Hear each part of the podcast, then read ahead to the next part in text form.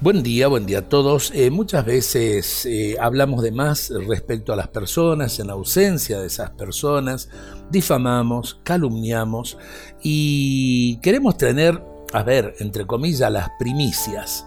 Pero eh, querer tener las primicias no justifica cualquier cosa en nuestras vidas. Debemos cultivar ese sagrado silencio sobre los defectos de los demás, de tal manera que las personas, al encontrarnos, recuerden las palabras de Jesús.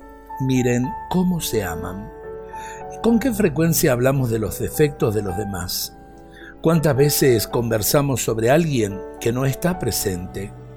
Miren la compasión de Cristo hacia Judas, quien, habiendo recibido tanto amor, fue capaz de traicionar a su propio maestro.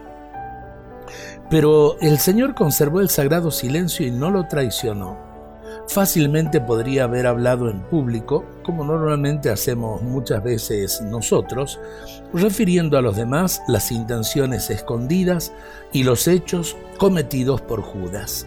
Pero no lo hizo, al contrario, demostró hacia él misericordia y caridad.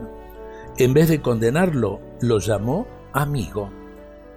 Eh, aprendamos del Señor, porque en definitiva eh, su misericordia lo llevó a no traicionar al traidor.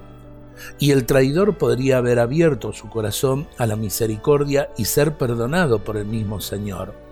Creo que esto nos interpela y también nos hace preguntarnos a nosotros mismos, ¿por qué juzgamos tantas veces olvidándonos de que el Señor nos dijo, no juzguen y no serán juzgados?